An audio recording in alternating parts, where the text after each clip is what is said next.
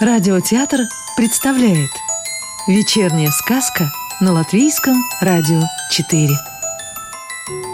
А сегодня слушаем сказку Евгении Рузиной и Лизы Трипсик Как Лизу Зайка и бабушки подружились с нотками Глава первая. Таинственный ключик. Как-то раз Лизузайка услышала, как бабушка, замешивая тесто на пироги, тихонько мурлыкала себе под нос незнакомую Лизузайке песенку. Вот такую. Среди всяких разных штучек, проржевевший и кривой, есть у нас в шкатулке ключик, неизвестно от чего. Ух ты! И у меня, у меня есть такой ключик! Подумала Лизу Зайка и потрогала пальчиком ржавый ключик, который нашла на даче под крыльцом и на всякий случай носила в кармашке. Не про него ли поет бабушка? А бабушка продолжала. Может, он от тайны двери, за которой чудеса Я ко всем замкам примерю, провожусь хоть три часа. Все уснут, а я не буду, высплюсь как-нибудь потом. Говорят, что в полночь с чудом проще встретиться, чем днем.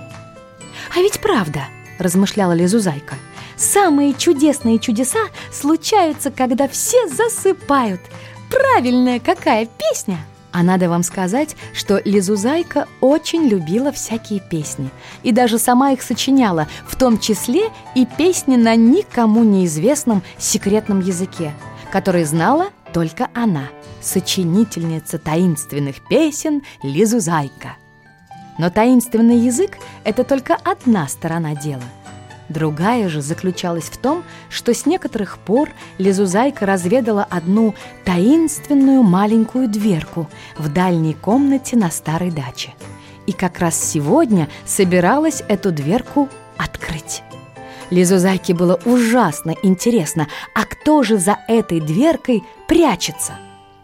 Открытие предстояло ровно в полночь, как подсказала песня. И вот, наконец, эта полночь наступила.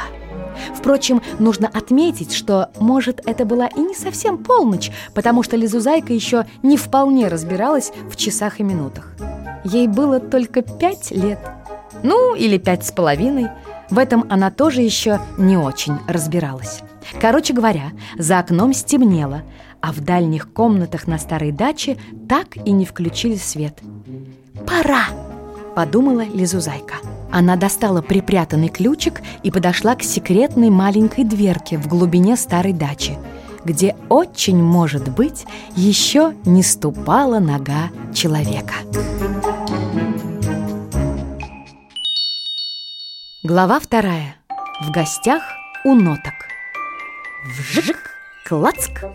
Ключик не сразу, с трудом повернулся в скважине, дверка со скрипом отворилась. Лизузайка согнулась в три погибели и проскользнула в незнакомое пространство. За дверкой было очень светло и шумно. Отовсюду доносились красивые звуки, будто кто-то все время пробовал клавиши очень хорошо настроенного фортепиано. Еще слышалось толстенное «бу-бу-бу». Это кто-то другой изо всех сил дул в трубу. А еще тоненько потренькивали ксилофоны, пиликали скрипочки и звенели литавры. Лизузайка хорошо различала эти голоса. Она уже целый год была подготовишкой в музыкальной школе. Весь пол за дверцей был исчерчен полосатыми тропинками. Лизузайка пригляделась. Полоски были длинные-предлинные. Они проходили вдоль тропинок, и на каждой тропинке их было ровно пять. Начинались эти тропинки у самой двери, и в начале каждой важно восседали знакомые лизузайки-ключики, скрипичный и басовый, хитроумно завернутые, как крендельки. И лизузайка догадалась, тропинки – это же нотные станы. По тропинкам туда-сюда бегали худенькие девочки и мальчики.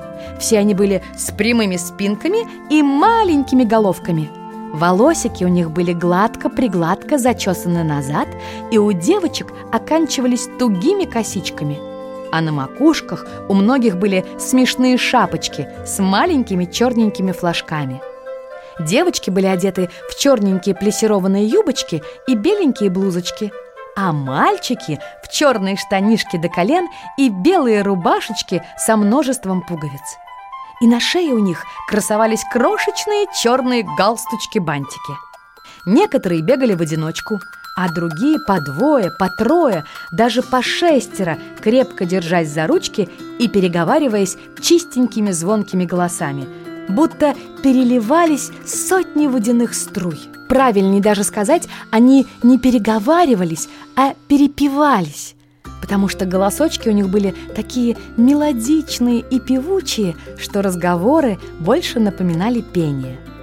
И Лизузайка почти сразу догадалась, что эти мальчики и девочки – нотки, ее любимые нотки.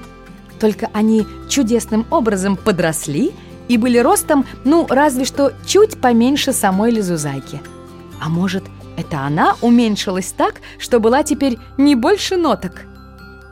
Порой среди ноток попадались довольно упитанные, с беленькими круглощекими личиками – они выступали медленно и плавно.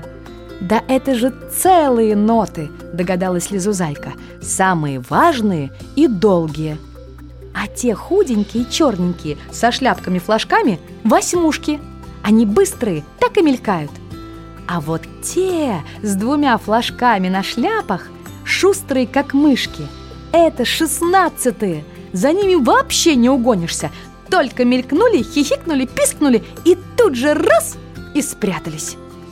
У некоторых ноток под мышками были зажаты крошечные лесенки, а у некоторых перевернутые флажки. Это были знаки изменений – диезы и бемоли.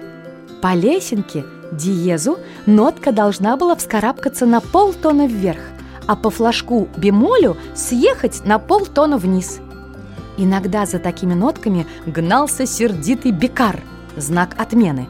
Он хватал нотку за грудки и свирепо требовал немедленно отдать ему бемоль или диез. Вот сию же минуту, потому что хватит уже съезжать и карабкаться. Нотки покладисто отдавали ему свои лесенки и флажки. А Бекар делал вид, что стряхивает с них невидимую пыль, строго смотрел на нотку и быстро удалялся с добычей. Некоторое время нотки смирно гуляли по тропинкам гуськом под предводительством ключей – басового и скрипичного. Эти ключи с круглыми боками состояли из причудливых завитушек, но при этом ухитрялись выглядеть не только важно, но и строго. На поворотах у них тихохонько побрякивали притороченные к поясу деревянные свистульки – Изредка скрипичные и басовые ключи принимались дуть в эти свистульки. И тогда начиналось что-то вроде переменок. Нотки, весело чирикая, собирались стайками вокруг маленьких столиков, на которых стояли разноцветные соки и пирожные. Это были нотные кафе. И только в этих кафе и были краски.